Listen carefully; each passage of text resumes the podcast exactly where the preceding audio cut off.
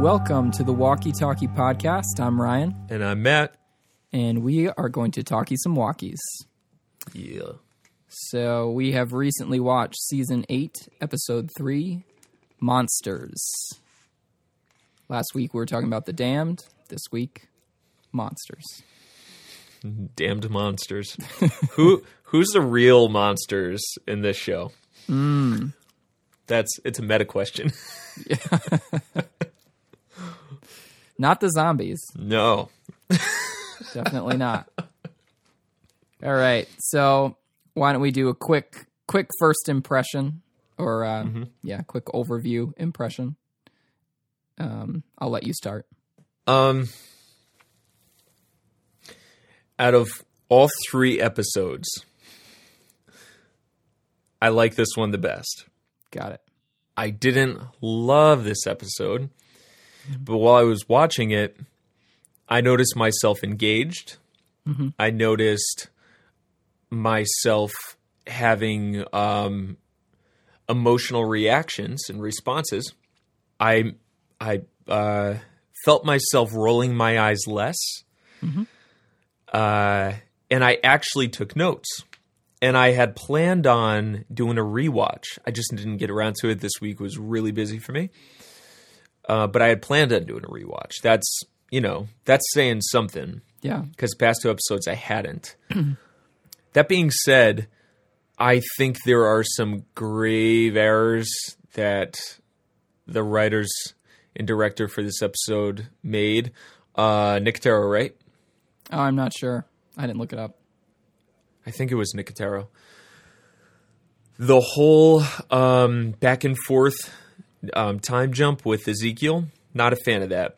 They they telegraphed the ending pretty hard, and it didn't do anything for me because I kind of knew it was coming. You're talking about the very end of the episode. You're saying was Yeah. telegraphed. Okay. You're not necessarily talking about just the like artsy editing that they did in the cold open. Right. I think that was that was projecting what they had wanted to to keep a secret a little bit throughout the whole whole thing with um, Ezekiel talking about the smiling and the you know not one of us has died, not one of us is not seriously not one. We will we will lose not one of our ranks. Yeah. Can you say that enough, Ezekiel? so the things that okay, uh, I'll I'll tell you, I'll give you uh, one thing I really liked and one thing I didn't care about. The thing I didn't really care about was Eric and Aaron. Okay. I love Aaron's character Yeah, me too. to pieces. I, I he ever since he came on screen, he has intrigued me. I remember the first time he came on, I was like, "This guy's evil." You know, I didn't trust him at all. Remember, um, Remember he wouldn't eat the applesauce? right? Oh man, Dude, just I to- just swallow it. Like totally forgot. what are you thinking? Totally forgot. Um, yeah, that was bad. And uh, I yeah, I love his character. The w- writers never got me to care about Eric, not once. Okay. They never had done anything for me to really truly care about their relationship. So when it came time for the passing of of Eric, I didn't feel at all. Yeah. It was just like, okay, well, so you're you're dying. This is something that happens, especially for characters that we don't care about, you know. It, but the thing that I loved in this episode was Daryl and Rick. Okay. Yeah. That was there was a. Uh, we'll get into this because I have a lot of thoughts on this, but that was by far the most clever thing that I think they've done in a long time. Okay. So, what did you think? I think we're on pretty similar wavelength. Okay. I also thought this was the best episode so far this season. Mm-hmm. Um, I was pretty caught up in what was happening. Mm-hmm. I didn't definitely did not find myself eye rolling anywhere as much. And one of the things that made me really think that this was a good episode was the fact that it did not do anything with the still lingering issue of Negan and Gabriel and yet I did not think about that. I never even thought about it until the episode was over. Really? yeah, no, it didn't even cross my mind. Hmm. You know, coming into the episode, that was the one thing that I was thinking about. Oh, I want to see how that plays out. Mm-hmm. And but I was kind of caught up enough in the episode that uh, when it ended, I I realized, oh, that didn't happen. But I just never I never cared. And also, the more I've reflected on the episode, the more I realized that there were lots of different things that happened. And I appreciate that after last season's just incredibly slow pace. Um, and um, so, to, you know, if there's one thing this season has gotten right so far, I think it's it's juggling you know, multiple things at once. ABC stories. And yeah. yeah, and to actually now have been gone three episodes in a row with them doing that Yeah. is we haven't had that happen in probably a couple seasons. Yeah. It's true. So It's true. Um that I'm thankful for. So yeah, I think it's I think it's the best one so far. But you know, some of the um, I still have some some significant issues that we'll talk about. But I almost feel like it's not worth getting that upset about them because the problems were already established in the previous episodes, All right. and now they just have to play out. I.e., Jesus Yeah. Jesus's behavior being kind of inexplicable. Well, Right. I was mad about that last week. It's still weird to me, but I don't mm-hmm. care as much now because there's no sense in just being upset about it. I'd rather just let it unfold now with, okay, Jesus is this kind of guy. All right. All right. you know, So you're just buying into it. yeah, I'm choosing to buy into it. Otherwise, I'm just going to be upset all season. So, you know, Okay. but anyway, so let's let's take it from the top. Um, we started with the cold open of Ezekiel's speech, and as usual, they they don't do things straightforwardly. They gotta kind of cut it up and have Ezekiel giving the preparatory speech while we're seeing the way things turned out. Um, Right. And things are going very well for our kingdom folks. They are um, they are winning, and they are not losing one of their ranks. Um, I I did have to say though, like I thought I found it kind of ironic that the way that they were portrayed as winning was by basically violating one of the few rules of combat, which is like if somebody is surrendering, you know, it's supposed to be a legitimate thing and you're not supposed to like be attacking them and they're not supposed to Wait, attack who's you surrendered? because Who the, surrendered? the kingdom people when the savior showed up they all like put up their hands and they like started Mm-hmm. to get down but then there were other kingdom people that were hid, hidden on the perimeter and so when the savior started to come in those people came up and shot them all Right. yeah That that's a violation in, in warfare. well i mean it's pretty cheap you know usually like if somebody puts their hands up that's the way of saying like okay we're we're surrendering. And then the other the other side can be like okay you're recognizing you're surrendering you're done. And so then they can move in and like take you as prisoner or whatever. Mm. But then like all of a sudden there are all those people hidden with the guns and they just like you know killed them all. Hmm. So i mean we can debate the ethics of of war and that sort of thing but Sure. it did seem to me like I don't know. It was uh Like that was beneath. given that our side is supposed to kind of represent honor and that sort of thing, which King Ezekiel is all about, you know. Um at least pseudo honor. pseudo honor, right? Yeah. So you you really felt like they were telegraphing the end of the episode throughout the the whole episode. I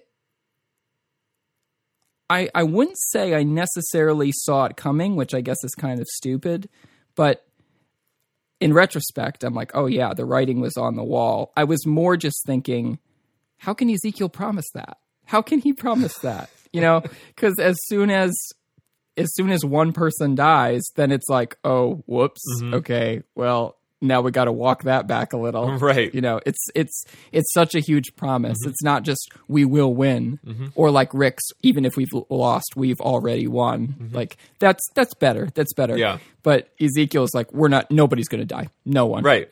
Which is why I think they were telegraphing it because Yeah. how can you say that and then as a show not kill anyone? you know what I mean? You're Yeah. giving him exactly what he's promising. That doesn't seem to be uh, a think- formula. I think the only reason I didn't just see it as completely unexpected when everyone got shot at the end was just because our group like languished for such a long time last season that I felt like they were trying to like oversell the this is our victory time, you know? Okay, gotcha. When you when that blonde dude was like, when it seemed like at the very end when he's talking to Ezekiel, when that blonde dude was like, I can't even remember what he said. Something like, I don't know, I'm go- I'm gonna go over here and tie my shoes or whatever he said. Did you feel like at that moment, oh shoot, they're gonna get it?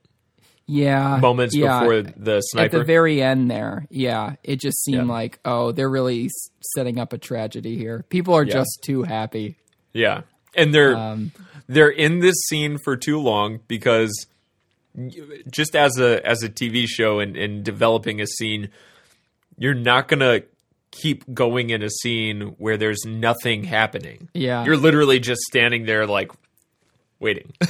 you know what I mean? yeah yeah they were they were i think they were talking about putting down the dead you know so that they wouldn't Oh, that's right, Yeah. yeah mm-hmm. Yeah, so but whatever the case things start out in the cold open and looking very good for ezekiel and carol and company yeah, And uh, yeah, and then after the intro, we come to Morales and Rick. We're back to them, and uh, Morales saw Rick kill the guy, so that's one of the reasons why he's so convinced that Rick is a monster, just like just like he is. He says that we've been given instructions, if possible, not to kill you, the widow, or the king. Why? would why do you think that is? I, I honestly, I have no idea. what do you What do you think? um, because the story requires that they stay alive. Yeah, I mean, I'd agree. I think the three of them are the respective leaders of those communities. Yeah. So my guess is Negan just prefers to have the leaders alive because he feels, you know, like it's more satisfying to feel like he's gained control over them than to kill them. At this point, it's getting a little ridiculous with Rick because there's been several times now that Rick has, you know, stepped out of line and Negan has kind of just let it go. Yeah. And now it's gotten to this point. You'd think that Negan would be like, okay, all right, I'm just going to try and kill him at this point. But Hundred percent. but yeah. that would that would not uh, be appropriate for the show. No. So But do you think the writers are trying to foreshadow that one of those three is going to die before the season? oh, I didn't think of that, but that could be. Yeah. Um, I I kind of have a hard time picturing Ezekiel making it through this season. Yeah. I'm trying to But think of I don't what they the can comics, do with so him. I don't know. Well, he has a romance with Michonne, but at They're this not point, do that though. well, at this point, Carol's kind of taken on the Michonne character a little bit. Yeah, you think so? Yeah. So if he was to have a romance, it would be with Carol, I would think. Mm-hmm. Um, Do you want that to happen? I don't really care. Uh, um, yeah, I don't, I don't care. Yeah. Yeah. I guess I don't care that much either. I I don't I don't know if I really buy it. Yeah. Like, why is she not seeing through his, his BS? Well, she does. She does, but why why is that endearing to her? I guess is the better question. Yeah, it doesn't seem very Carolish to be in into somebody like Ezekiel. Mm-hmm. But I don't know. Maybe they could sell it to me if they did it right. yeah. So, yeah, the the Morales and Rick thing uh, leaves off there, and then we have got the gunfight. Uh, see Eric and Aaron, which you talked about already. Um, What'd you think about that? I, I, yeah, I also agree that they haven't done a lot to really connect us to Eric. Uh, I do like Aaron a lot, and I'm really glad he's alive and that he's lasted as long as he has. Um, I also think that the guy that plays him is a good actor. Yeah. Um, it's funny because I'll skip ahead, but to the moment when Aaron finds out that Eric is a zombie, the guy who plays Aaron actually really sold me on that. Like his grief in that moment. Like I actually felt it a little bit with him, you know, Okay. because I thought he did a really good job.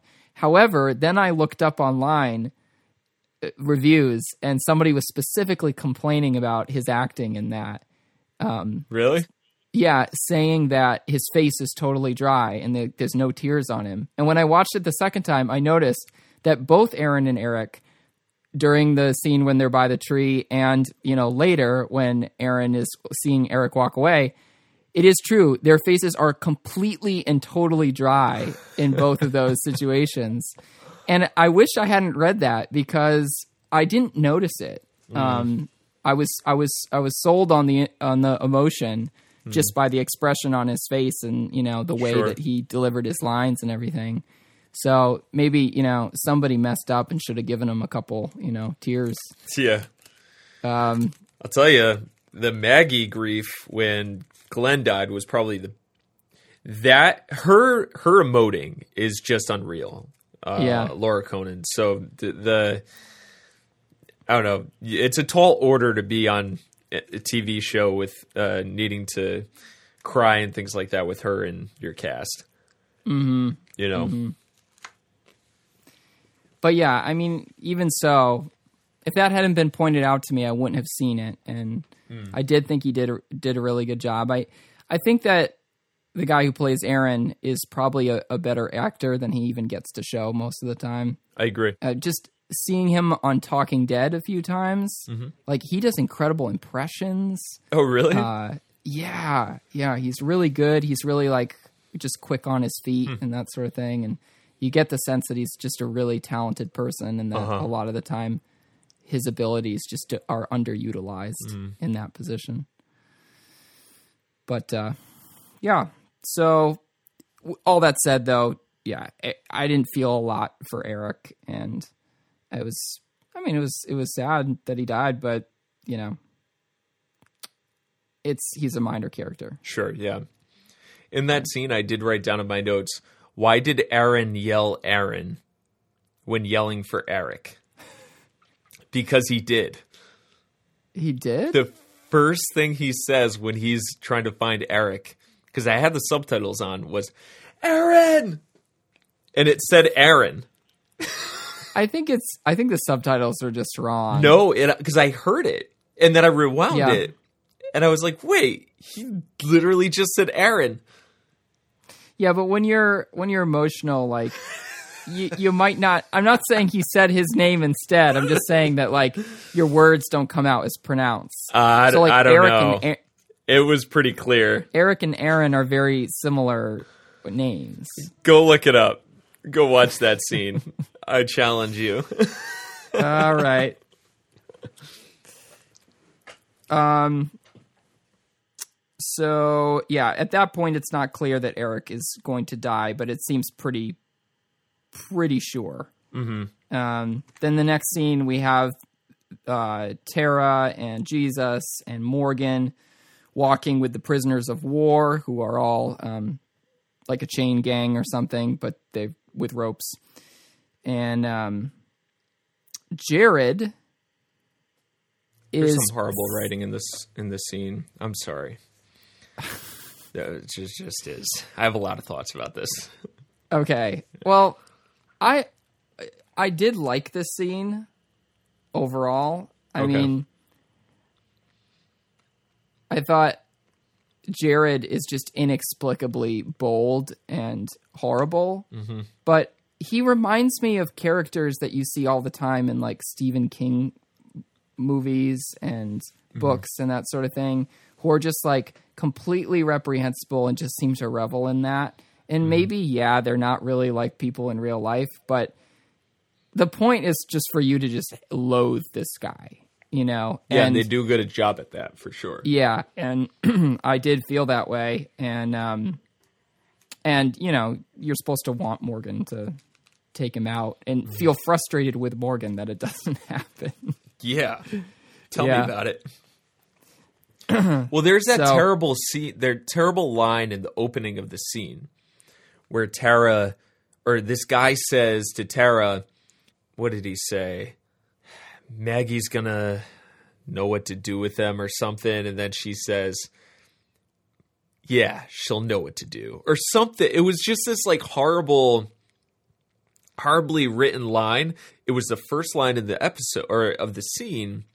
It put a bad taste in my mouth, so everything coming up after it, I was scrutinizing.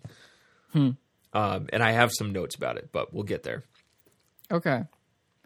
Yeah, well, Tara was just saying that Maggie experienced the the effects of the saviors in an especially horrible way. So I think they could have done it better. yeah, Is what I'm trying to say. Like I think that the way they wrote the dialogue and the way that they executed the scene was just below amateur. Hmm.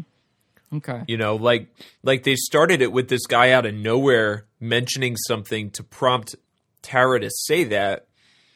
And the way that she said it just seemed like this like CW kind of I'm cutting you off and finishing your sentence because this is how it's written kind of thing. Hmm. You know what I mean? Mm-hmm. It just felt weird. Hmm. I didn't like it.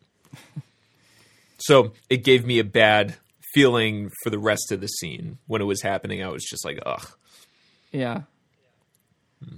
So, and the other part is Jesus and Morgan have a little conversation there, and mm-hmm. Jesus says something about how we don't execute. You know, we kill if we have to, but we don't just put people down. We don't just execute them. Which is fair. Morgan just says, "I do." I know. which again just reminds us of the extremeness of his flip flop here, um, and I, I just don't think that the death of Benjamin is sufficient to cause that. Mm-hmm. I still don't think that.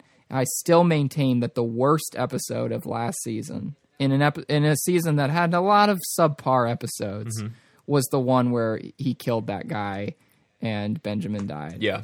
I hated that episode. Whenever I think back to that and the whole thing with like the the grocery carts and the it just makes me upset. Mm-hmm. And weirdly, that was one that was higher rated than most of the episodes in that season. Was it really? Yeah. Oh, what what are the ratings for the show right now? Did you see? Oh yeah. So um, I looked up how the and we're talking not about critical ratings, but about actual numbers for how many people are watching. So the article I found is from Den of Geek, and it says season eight is off to a, a rough start. Three weeks into the season, the show has seen notably low viewership numbers. Uh, previous episode threes, because this was written right after the last episode, previous episode threes have performed much more formidably. Even last year's painful to watch The Cell, which was basically an hour of Daryl eating dog food sandwiches and listening to that terrible Easy Street song. Oh God. I also rem- I also remember that episode as one of the most boring ones mm-hmm. Walking Dead has ever made. Mm-hmm. Um, scored a seventy six percent on the tomato meter, hmm. which seems unfairly high. yeah, it does. Uh, yeah, you can see the show's steady decline in terms of its fandom too. The Walking Dead's numbers haven't been this bad since season two.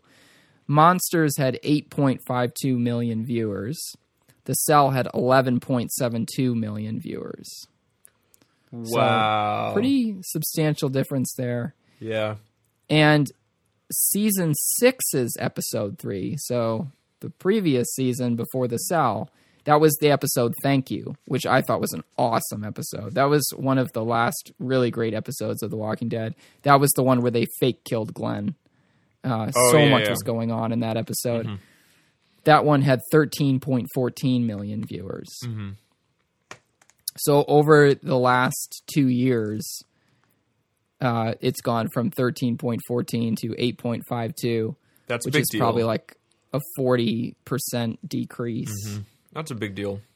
Um, the show's lowest third episode is from season one, which that's season one, you know. So, Yeah. which was five point oh seven million viewers. Hmm. And last year's season premiere, which of course was highly anticipated because of that cliffhanger, Yeah. was seventeen point oh three million viewers. Oh, wow. So, hmm. yeah, more than double mm-hmm. the number that watched. And it fell off so fast after that premiere. Mm-hmm. Yeah. So, yeah, things aren't going particularly well. And this is interesting too. It says the problem might not completely lie with the way the show is being written. AMC might also carry some of the blame for the way the show delivers its stories. According to Forbes, Walking Dead had a budget of 3.4 million per episode in season 1, which was cut down in subsequent seasons to 2.75 million per episode. Oh wow. While the show has risen in popularity over the years, AMC has never increased The Walking Dead's budget. Whoa. With with its ever-growing cast of characters, the show might be spreading itself incredibly too thin to produce quality episodes. That's especially interesting when you think, Yeah. yeah, of how big that cast is. They always try to open or uh, bring in new characters for us to care about out of nowhere. Mm-hmm. Too many. Yeah, but it, it's interesting to me because I always think of these people as getting paid so much money, um, and I'm sure they get paid well. But if every episode is two point seven five million, and with all the the like effects mm-hmm. money that goes into all that stuff, and, and the whole crew and The and production budget. like that, Oh yeah. yeah this is not this is not some situation where andrew lincoln is bringing home like a million an episode like the cast of friends did Yeah, back no. in the 90s Not even a little. yeah You'd think that uh, The Walking Dead would be their flagship series that they would devote the most budget to. yeah you would think so and that may be a big reason why we saw them breaking up the story so much and not like That's true. and just being slow to give us big action pieces.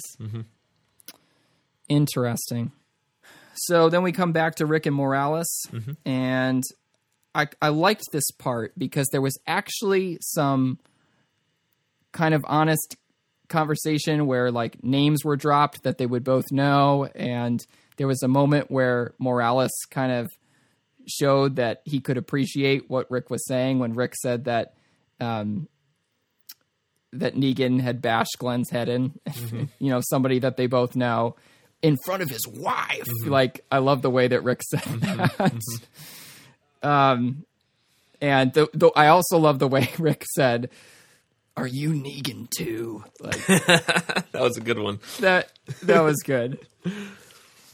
Um, Morales says, "Yeah, I'm Negan. To make it this far for this long, I had to be."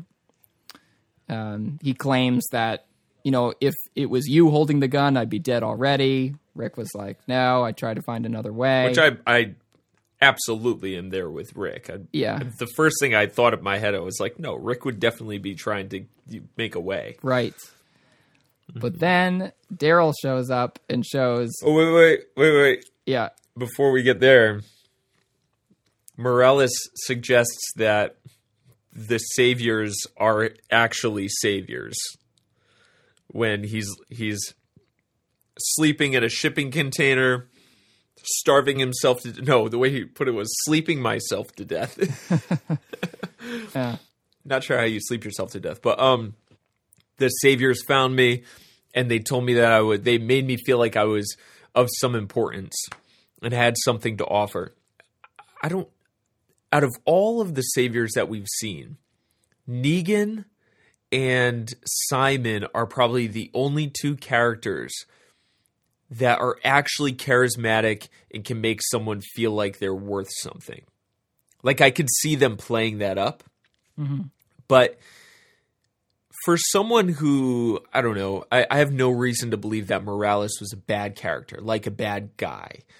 That, you know, when his family died, that he just sunk into, you know, um, mor- moral depravity. Um, I can't see him looking at the saviors and what they have to offer, going to the saviors compound, seeing how everything is run, seeing the rape, seeing the pillaging, the killing, all that kind of stuff, and feeling like, oh yeah, they, they make me feel like I'm worth something. And like I I have something to offer.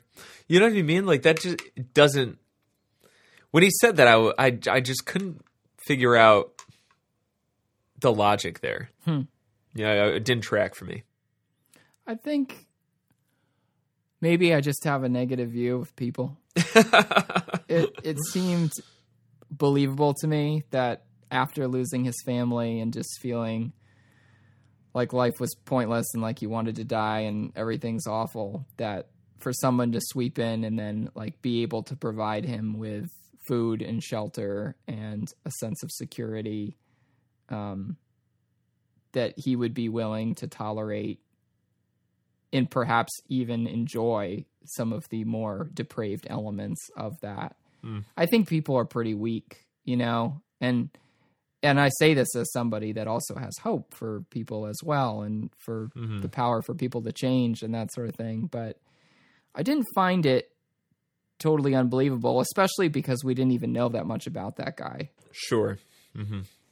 Um, The way that he phrased it, though, made it sound like they were angelic creatures that were truly saving him. Like what they had to offer was glorious. You know, my life is different now that the saviors came into my life. Well, I think that though that sort of attitude is typical of people in almost any gang. You know, they That's they not a feel bad. like it's yeah, it's a place that they can belong. It's a place where sure. they can have a, a role to fulfill, and people, you know, they feel like they're part of some sort of brotherhood or whatever. But they usually do horrible stuff. Yeah, no, that makes sense. Good point. Um, I I did think though that there was sort of a level of animosity in Mo- Morales's voice that seemed unnecessary. Like the actor was overplaying it. Yeah, Yeah, for Yeah. sure. hmm Seems a little campy. right. Yeah. So even though Rick would try to find figure out a better way, Daryl isn't interested in figuring out a better way. so he just comes in and shoots him. And uh, Rick, Rick, of course, as we know, gives this expression to Daryl twice, which is a, a great look on Andy Lincoln's part of sort Yeah. of just like, Just total surprise and offense. really? Yeah. Yeah. And- And uh, Daryl, Rick is like, "Y- you know who that was? And Daryl is just like, yeah, I know who it was. Don't don't matter. It doesn't matter one bit. Yeah, I know who that was. Don't matter. Yeah. What'd you think about that? I had I had mixed emotions. Right. One was just because I was kind of like, "Are you kidding me? You just bring this guy back after eight years, and he lasts for that long." like, boy, we saved we we saved this. We created this moment, you know, only to like immediately destroy it and make it come to nothing. Uh-huh. But I guess there, it still has a point, and it that is the point, you know, that Yeah. After all this time, this guy comes back and, you know, somebody that used to be his comrade essentially just puts an arrow through his head. And, Mhm. um, now the, you know, the question of whether or not Daryl should have done that, I will say, I don't think he should have done that. I understand that he did it and I don't think that it was inconsistent with his character. Um, so I'm not saying the show shouldn't have done it, but I do think it's it's showing um, that Daryl is in a bit of a a dark place a little bit. He's he's been there ever since um what was the inciting incident? Since he was captured. Since he was captured and when he killed that guy on the way out. Remember the the savior who just just Yeah. kind of like, Mhm. look, I'm just a guy like you, you know, and then he just Mhm. bashed his head in and Yeah. and then left. Um yeah, because there has been times where Daryl's showed grace. oh yeah, definitely. Yeah. And and, And- when, and he's been a catalyst for other people showing grace. Yeah. And for Rick, showing grace. If I remember correctly, you know, Daryl Daryl actually reined Rick in when Rick was getting out of control in that sense. And so when you said that you thought the Daryl and Rick stuff was good, I know I'm skipping ahead a little because, of course, we have a similar incident like this that occurs again, um, which I think that one is even more shocking um, Yeah. because that kid just seems so harmless at that point.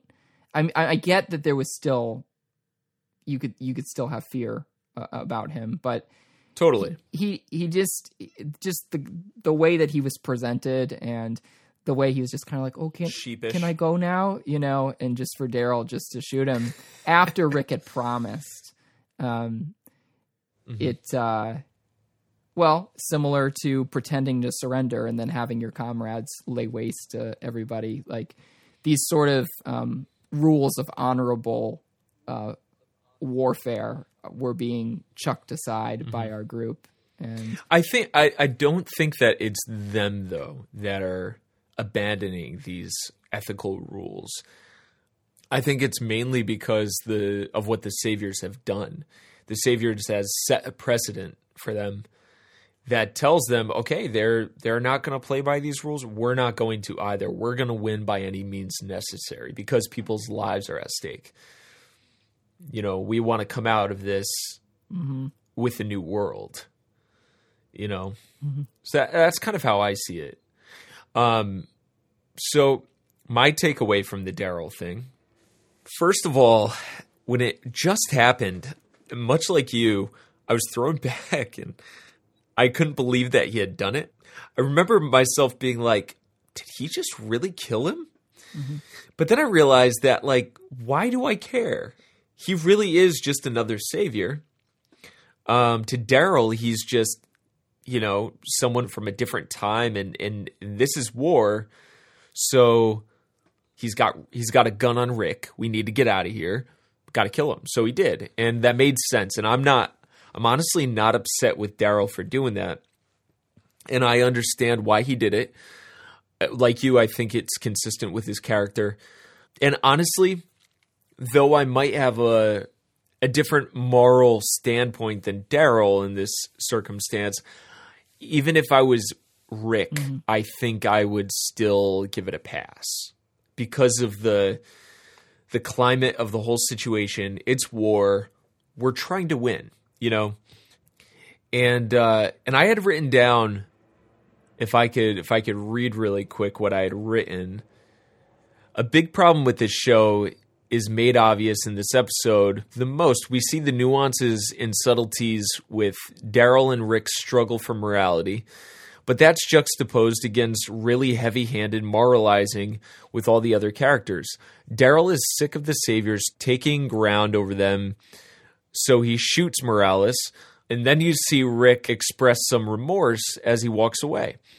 But Rick and Daryl never go into an exposition quest. You know, they just it just is what it is. And I thought the the acting and directing in this scene particularly, and, and a lot of the uh, scenes with Daryl and Rick the past episodes have been brilliant because it's been subtle.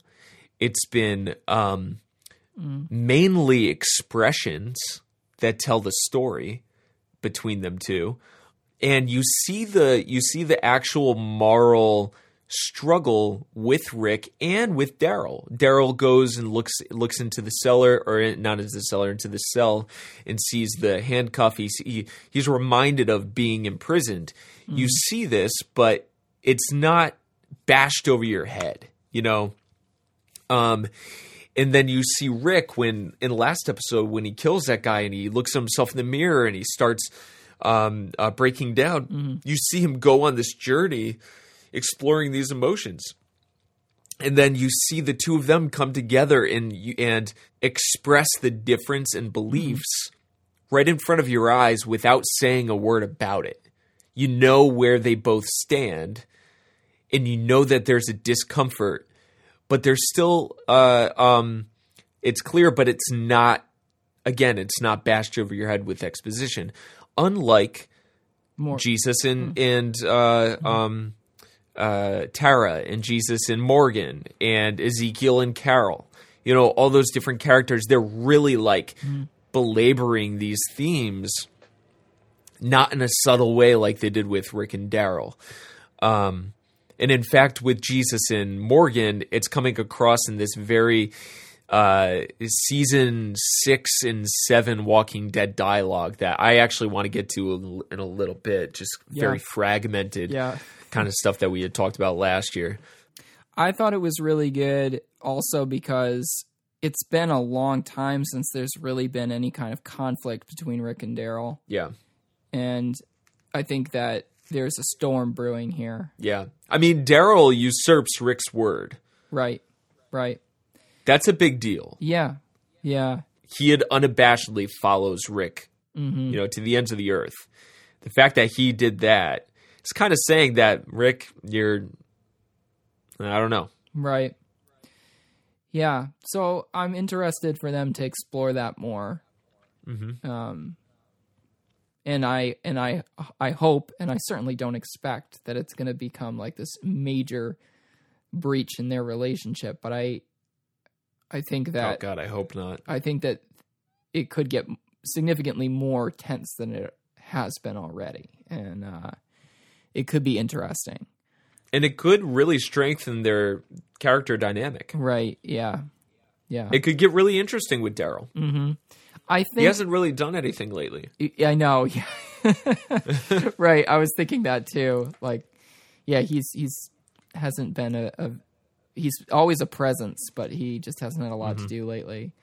We're back to the prisoners of war, and uh, this is where Jared really gives Morgan a hard time, where he's talking about how his armor is different because apparently he's wearing Benjamin's armor and uh, didn't do anything for the kids, so it's not going to do anything for you. So dumb. And I also don't understand why he's wearing the kid's armor. like that's a good point. but uh, then Morgan's decided he's had enough, and uh, and at right at that moment, uh, zombies start rolling downhill. Before we get there, the conversation between him and Jesus was it in the scene before that? Yes. Okay, I, I had thought that we were coming to it. That I was going to bring it up then, but there's a line of dialogue. This is what I was saying earlier. Jesus says, "We're not far from the hilltop. That is, far from somewhere else, though. I guess." Is that like saying it's five o'clock somewhere? Might as well drink now. like what? It's just a. I don't know. It seems very arbitrary. Um, and then he says, "Nothing is permanent except impermanence." Yeah. Really? this is the same stuff that we had seen last year that I I was hoping that they would get away from. Here's not here. Because Morgan says some other stuff. Mo- yeah. I know, right? yeah, we're coming to that. Yeah. Yeah. Yeah, I, agree with you about that. I I noticed that. I don't know why I didn't make a note about it, but yeah, I thought the same thing. Mm-hmm. is this this dialogue? This is not the way people talk. No. It's like the junkyard people, just a little bit more uh, developed. But hey, let's be thankful that we haven't seen the junkyard people. Oh God, yeah, for real. Yeah. Yeah. My mom actually asked me, she was like, Are the junkyard people in this? I was like, No, you could watch it. You're good. So yeah, walkers start rolling down the hill, and can I just say I was pleased to see Jared look a little worried. Yeah. I wouldn't be worried seeing walkers wa- cr- fall down the hill. They'd be breaking limbs and unable to stand.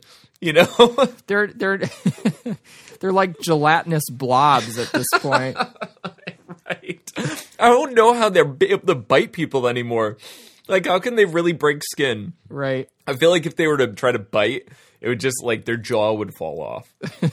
and then they bite into a skull. That's impressive. Yes, yeah. Let's not talk about that because that's something that's been ridiculous about The Walking Dead since the very beginning. sure, okay. Let's just okay, just in case anybody's wondering, the whole zombie thing makes no sense. Yeah, we're You just acknowledging the yeah. absurdity. Yeah. and it's just it's also ridiculous that like you know if you get touched by a zombie anywhere it's not a big deal except if their mouth gets you Yeah. Yeah. then you're done Yeah. okay so uh, some of the prisoners of war run morgan goes after them and They have herpes. Sorry. I'm just you're talking about the zombies zombified herpes. Yeah. That's the only way that you can contract the zombie virus is is orally. or yep Okay, let's All keep right. going. So uh, Morgan kills one of the guys in that chain, but of course it's not Jared. But uh, to be fair, I watched it again. The guy was in front of Jared. Was he really? He was, yeah. Um, and right as Morgan is about to fire another shot, Jesus knocks. And you know what? There was something about that whole moment that reminded me of when you're having a dream and you're trying to like do something simple, but you're like stuck in quicksand. Oh yeah. Totally. wow, that's that's accurate. So then, uh, then Jesus and Morgan start to um, have a kung fu fight, Yep. and Jesus I is was kung fu fighting. I was annoyed that it cut off for a commercial break right as that started to happen. I was like, no, Yeah, they like come together just do it now. like that Thor and Hulk moment in the trailer. Yes. Thor Ragnarok. yes. Or like Yeah. Jack and Locke in the last episode of Lost. Right. So yeah, and then we're back to uh Oh, oh, oh, oh, no, no, no. What I wanted to say about this fight is it's really weird. Not that I didn't enjoy it. Like it was fun to watch the two of them fight in my opinion. But the weird thing about it was it was basically a more choreographed version of the Carol and Morgan fight that happened a couple seasons ago. Except they have reverse positions now. Like I can't even remember it. do you remember more like Morgan and Carol got in a fight because I, I can't remember exactly the circumstances, but I do remember a big moment involved Car- like Morgan basically body slamming Carol. And What? How do I not remember this? Yeah, That's awesome. because Carol was Carol was Carol said, "I will kill you," like if I have to, Oh, I remember that. and I think it had to do with the wolf. uh huh. Oh yeah, yeah, yeah. and Morgan yeah. was trying to keep him alive, and Morgan was trying, and uh, Carol was In the cell, yes, in the basement. yeah, yeah. yeah. Um, and just That was an awesome scene. the fact that now Morgan would be fighting, would be in Carol's position. Mm-hmm.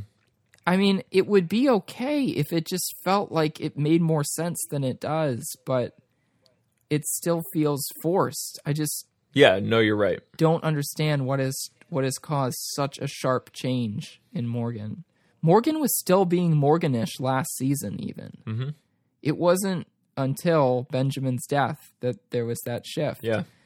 And Yep. I get that Benjamin's death would be significant for Morgan, but that significant seems hard to Yeah. understand. I was still getting used to Morgan actually killing someone last episode when he killed one of those guards. Yeah. You know? Yeah, I mean, maybe Morgan has to be Morganish, otherwise he just turns into a total psycho. There's just no in between. Well, that, I mean, that's.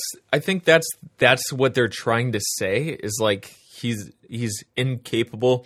I think most of the people in this show are incapable of being gray, Mhm. which is irritating. Um, either you're struggling with deep, deep evil, or you're struggling with deep, deep good. You know, you can't just do something like what Daryl did, just kill someone in combat and then walk away from it feeling not ashamed. You know, like this is war, we're killing. There's a reason for this.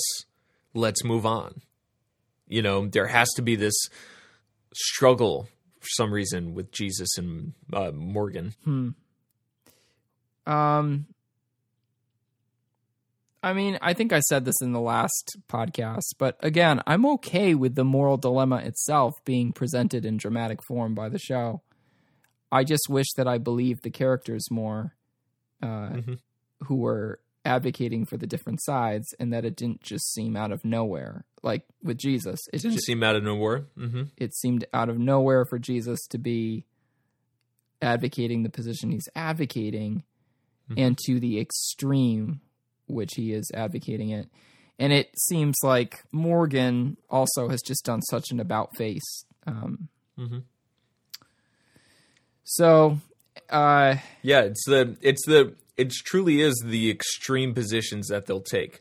They'll go from one extreme to another. There's no middle ground. It's like the pendulum's always swinging. They can't get it centered, which I feel like if they got it centered, even to this point, Rick is still battling the moral dilemma. Like battle the moral dilemma, but battle it with a little bit more nuance, real more real, little bit more realism. I think I think Rick's battling. No, Rick nuance. Rick is. Yeah, Rick's getting to a place where that's that is true. But I think for the rest of the cast as well, like people just need it. It should feel deeper. Mm. It, it should feel more like like there really is a struggle, not that these people are going are all extremists. You know what I mean? Um, the Jesus Morgan fight ends. But Jesus says, "Is it over, Morgan?" And there's this moment where Morgan like goes to attack Jesus and Jesus isn't attacking back and he holds his staff like an inch away from his throat. And uh, both times that I watched that I was like, wow, that looks like it must have been pretty scary scary if you were the guy who plays Jesus cuz all the staff Yeah. is if if they messed up, you know, you would I think it was CG. maybe it was, yeah. Like they probably had half of the staff and just CG'd the rest of it. Yeah, that would make sense. It was pretty believable though, the way it Oh, yeah. I thought he killed Jesus when he did it. Oh, really? Yeah, I thought that was. Yeah, I thought he was. I thought Jesus was dead. Wow. Well, that's good. Even even when it did, yeah, even when it did the close up, Mm-hmm. and Jesus was still there, I thought it was impaled for it. Like I, for a moment, I was like, did he really? Hmm. Did he actually kill him? Yeah, Now, here's a question: Do you wish he had? Do you think that would have been more interesting? no, Okay. I don't see. That's the thing with TV shows. A lot of the times, I think they go to that because I feel like they assume the viewer needs people to die in order to be interested. Hmm. I don't need that. I just need a good story. Mm-hmm. You know? Yeah. No, I'm not saying like the death itself needs to be there to be interesting, but it certainly would show the extreme of Morgan's, you know, behavior. But we've seen that. We've seen that already. That's you know, true. Yeah. Yeah. a lot. Right. Yeah. Okay. So then Morgan has a line, and I'm wondering if you feel this way that you did the same way about this as you did about the earlier dialogue there. But he says, I'm not right, but that doesn't make me wrong. Well, I feel so. There are other lines that he says in this scene, and Jesus says in this scene that made me feel like I did earlier about all the fragmented dialogue. Um, however, this line in particular did not rub me r- the wrong way after I had thought about it. Mm-hmm. At first, I was like, "Oh God," but but when I thought about it, I was like, you know what? That's actually kind of smart because there is a duality to what he's saying. And if you're really thinking about it, he can be self aware enough to be like, I'm crazy. And I might even be right. And if, So basically, when when he says I'm not right, you're saying he's saying like I'm not right in the head, that kind of thing. I think he's saying both and. Okay. I'm not right in the head, or I'm also, maybe I'm not right, but I'm also not wrong, which implies that there's a gray area, mm-hmm. which I'm on board for. If they're if they're going to explore the gray, sign me up because so far in the show we've only been exploring the black and white, which isn't that interesting anymore. Hmm. You know, I mean, I would disagree with that though. That that's usually the way it's framed on the show. I I think there's a lot of gray. I mean, I think the characters that we root for do horrible things and we still keep rooting for them because we we think that that there's gray and given the situation that they're in. Well, a lot of the times I think they do gray things, but they struggle with the black and white qualities of it rather than the gray quality. So let's say, for instance, um, Rick kills someone, you know, in uh, like when he bit that guy's neck out Mm-hmm. in season four or three or whatever it was. Um, the battling the gray would be battling like, yeah, that might that might have been. Well, I guess yeah, he did battle the gray in that moment too. He was he was okay. He did it because he was saving his son. Mm-hmm. Um, I'm trying to think of other examples where they've done something so terrible, but didn't really battle the black and white aspect of it, and rather bl- battled the the gray. It's just the sense I get, you know. I mean, even even a character like Merle Mhm. on this show was occasionally shown to have redeeming qualities, and Yeah. and he was awful, you know, but he still went out doing something that was actually not just completely self oriented. Mhm. I don't know. So I think that Walking Dead actually has done a lot. Um, it has had a lot of moral ambiguity in it. Sometimes to Maybe it's point, more lately. yeah. Sometimes to a feel that point that, makes me uncomfortable, to be honest. But Okay. um, which is good. I think that's a good thing. I think Mm-hmm. when the viewer is like, "Ugh, I'm not. That's not sitting well with me," then it shows like a true struggle. Mm-hmm. You know, when it's so extreme, like these black and white issues between Tara and Jesus and stuff like that, then I don't know. Mm-hmm. It seems like it's more lately with the whole Negan storyline. well, speaking of a lack of moral ambiguity, the next scene is Gregory coming to the hilltop and wanting, demanding to be let in. I thought this scene was amazing. I love this scene. Yeah. It was so hilarious. Yeah. The Walking Dead doesn't have a lot of comedy in it. And sometimes I think when it does, especially lately, it feels kind of cartoony, but hmm I really liked this a lot. Um, there were there were multiple moments that I laughed. Oh yeah. And there was one line that I don't know if I was supposed to know what they were talking about. I kind of hope I wasn't supposed to know what they were talking about because that made it more random and funny, but Yeah. there was like uh, that moment where uh, Maggie was talking about what Kal said, and then he was like, "Kal is delusional," and then Kal pops out and he's like, "What the hell?"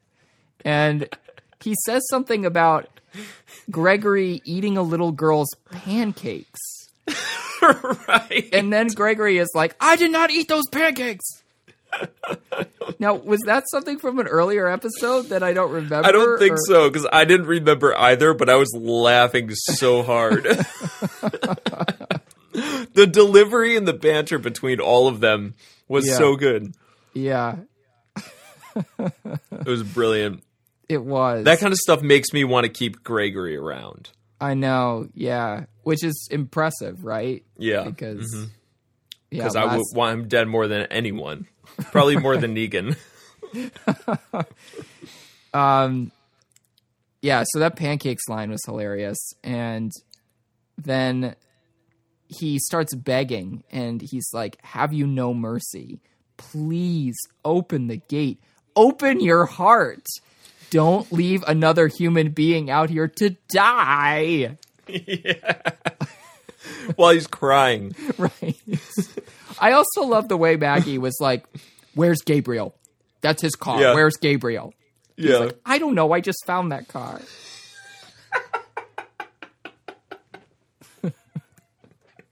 Clearly lying. Right. And then he backtracks, doesn't he? Doesn't he like come back from that and say something like, um, uh, he was there when I left him or something. Yeah, I can't remember exactly. He said but- something that backtracked what he said. And if I was Maggie, I'd be like, you 100% left him there to die. And then I thought it was pretty brilliant. And I would say this is a good example in the episode of kind of showing moral ambiguity and mm-hmm. that Maggie lets Gregory in. And then after Gregory has just finished this whole like, open your heart, don't leave another human being to die. As immediately after he gets in, all the prisoners of war show show up, and he's like, "Do not let them in." Yeah. yeah. and just the way Maggie is like, Gregory, like, yeah. go away. It's like her his mom yeah. sheepishly walking away. Okay.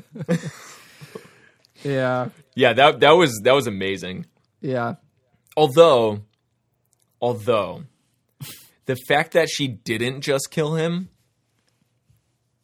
again, like you, there's no reason for you to not kill him. Like if I was her in a post-apocalyptic world where, you know, killing is something that I do on the daily, I would kill him. I I, I honestly I feel like you know, this is completely uh, um yeah, there's no way for me to really tell. But if I was if I was her, I'd like to think that I would kill him right then and there because he's shown himself um, to be uh, diabolical and betray them over and over and over again. There's no reason not to believe that he wouldn't gain intel and bring it over to Negan the moment that he gets the chance. Mm-hmm. And that that would be that would be my number one fear is Gregory you know, I know I know he's not going to kill anyone. I know in this compound he's going to stay to himself or he's yeah, he's going to butt into people's business, but he's not going to kill anyone. That's not his way. But what he will do is bring information to people that will kill him. You know? Well, I think that what Gregory says is true that he just he wants to be on whatever side he thinks can win. Yeah. I mean, he basically said that to Maggie. And Yeah, no, I, think, I get that. I think he is fairly convinced at this point that Maggie's side is stronger than the Saviors, Mm-hmm. and he he doesn't really have uh, much hope of being with the Saviors. I think, and uh, after what happened, the way things played out there, and Simon just like threw him off the platform. I don't know. He's he he has no value to the Saviors at this point. So, and I I don't know if I would have bought it if Maggie just shot him because I, I don't think that's the kind of person that Maggie's been throughout the series. I mean, I think Ma- Maggie will point a gun and shoot somebody if it's in like a con- in a conflict situation. 100%. But Yeah. right as as far as um shooting somebody that she knows like that who isn't actually attacking or anything like that. I, it, it would have seemed out of character to me if she just did what Daryl did. That's fair. I I think Maybe I just wanted to see it the most. Right. yeah. I I think that she considered it. Or just I I do. leave him there. Right. Right. You know, there's no reason to bring him in. Like, if you don't want to kill him, sure, just leave him out there. But yeah, I I was considering that possibility as we were talking about it and I think if she left him out there then he would have nothing that he could do at that point except go back to the saviors and then he he, he if they did um if he wanted to in, ingratiate himself to them he could just continue to offer whatever intel he had as you said so i think. But does he have any value in valuable intel? i don't know but i i think that gregory is probably more of a threat to them outside those walls than in obviously obviously the least threat he is to them is if he's dead Yeah. But 100%. yes. Yeah. I still think that Maggie couldn't quite bring him, herself to just shoot someone in cold blood like that. Understandable. Yeah, no, I, I don't think she would do it. I don't I don't think she would do it without you know, uh having an issue with it. But I do wish she did. Well, whatever the case, it was an entertaining scene. Uh yeah, It absolutely. was, it was a good one. It was fun. Then we we cut to Rick and Daryl, and once again, Rick has his Polaroid. Yeah, I this is actually striking me as as uh kind of brilliant cuz is he like okay, is he making some sort of uh catalog of threats for the saviors in order to hang over them like the the lower tier saviors in order to show them that that we have the numbers and we could take over you and and you know come join us in order to to stay alive or is he like cataloging historical information I don't know. No idea. you know like in a war isn't there isn't there such such thing as like um journalists of war or I don't know people that go into war? I remember in in Batman v Superman Lo- Lois Lane was uh went to a terrorist outpost or whatever and and she was she was there threatened under death but she was there to to journal what was going on. Um you know, if he's doing that kind of thing, that's actually kind of cool. Hmm.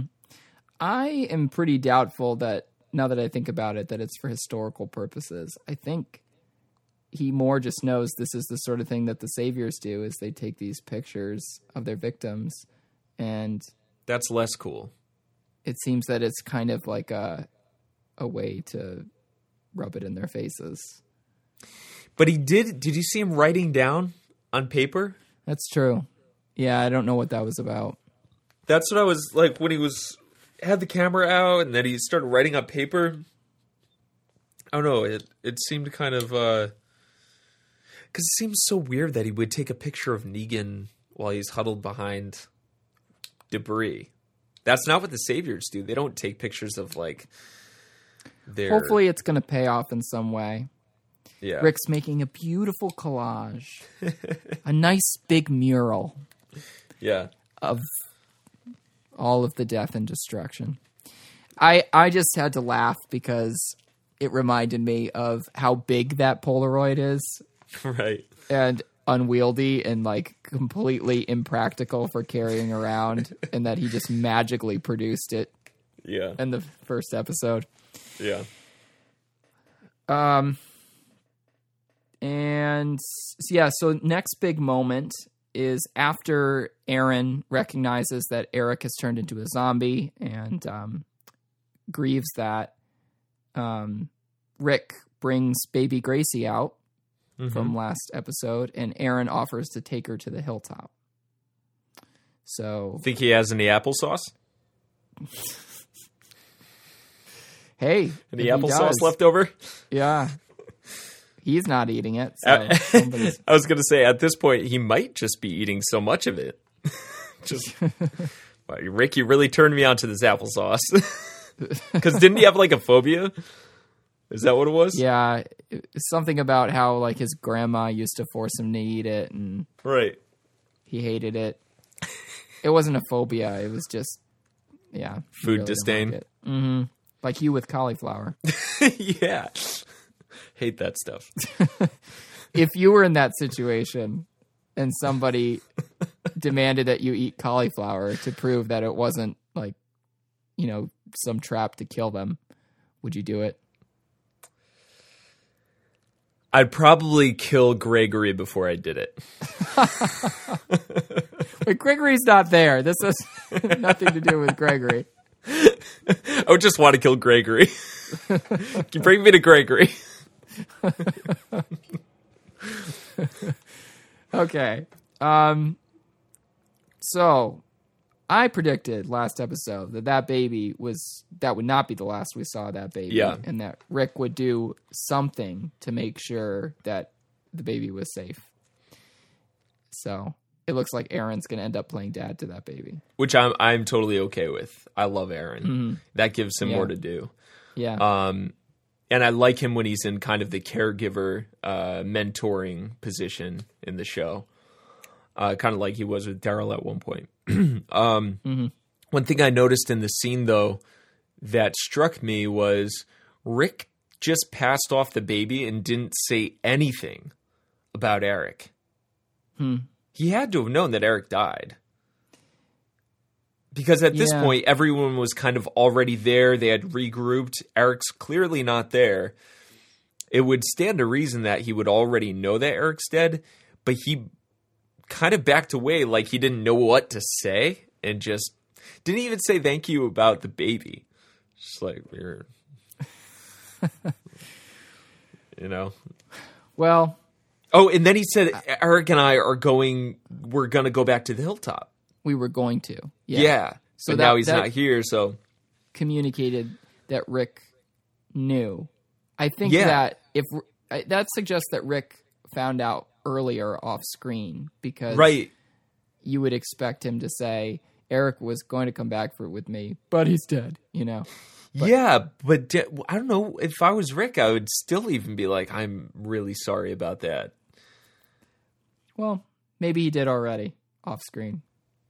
But I that hear I hear what you're screen. saying is that it would have been nice to have it on screen. It really it would have brought a uh, more humanizing moment for Rick because Right. we we've seen him kind of uh, sullen Yeah. for a while.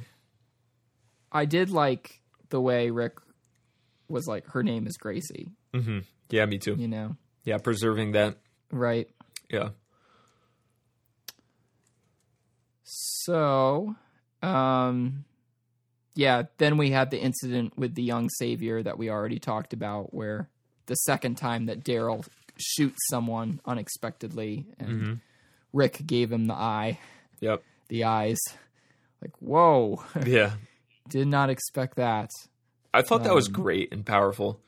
Yeah, that was All a good that. scene. It was a really good scene, and it and it put just a little bit of conflict between Daryl and Rick in a believable way. Mhm. Um, yeah, I hope that they they pursue that a little bit more. And then we already talked about the last scene Mhm. where uh, Ezekiel says everyone is accounted for, or he's told everyone's accounted for.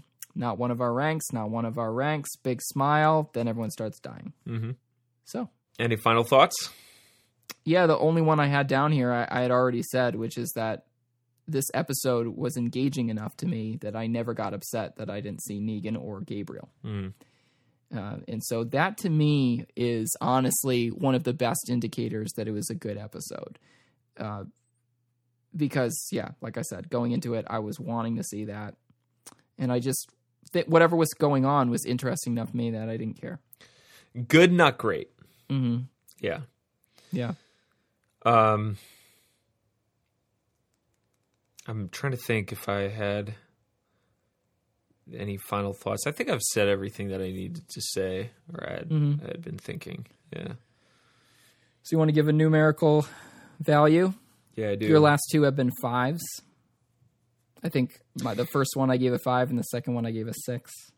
I think I gave this the the first one a five and a half.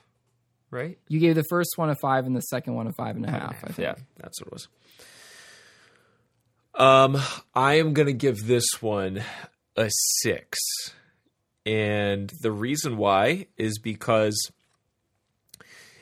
the Rick stuff and the Daryl stuff are the strongest qualities to this episode. That stuff in and of itself uh, was enough for me to stay engaged. A lot of the other stuff felt contrived. The Maggie and Gregory stuff had me laughing so hard. But the entire sequence with Jesus and Morgan and Tara and all that, and the fact that during the process of the fight, it seems like everyone had left.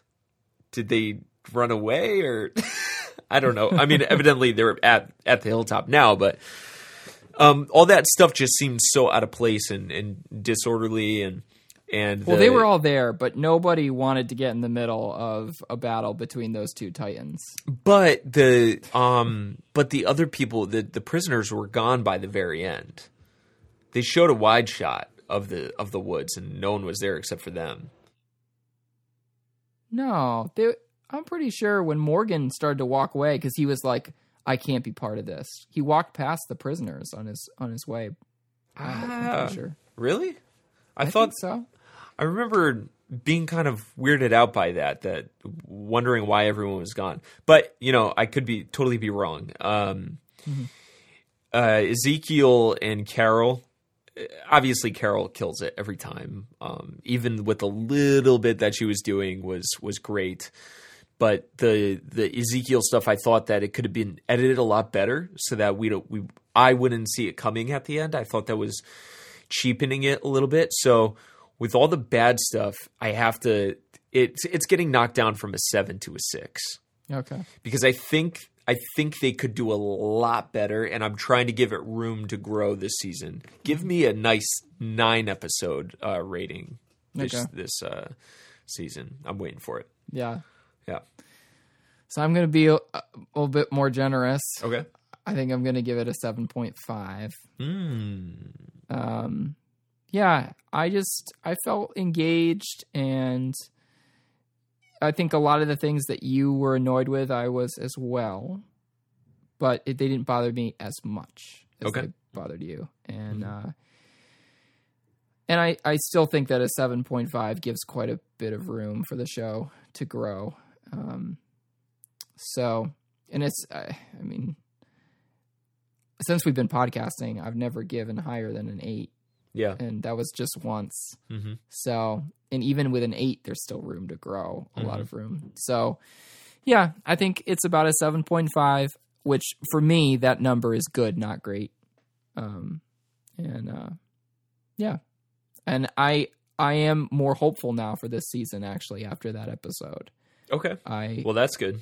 yeah, it, it's rare that a season starts weak and then gets better.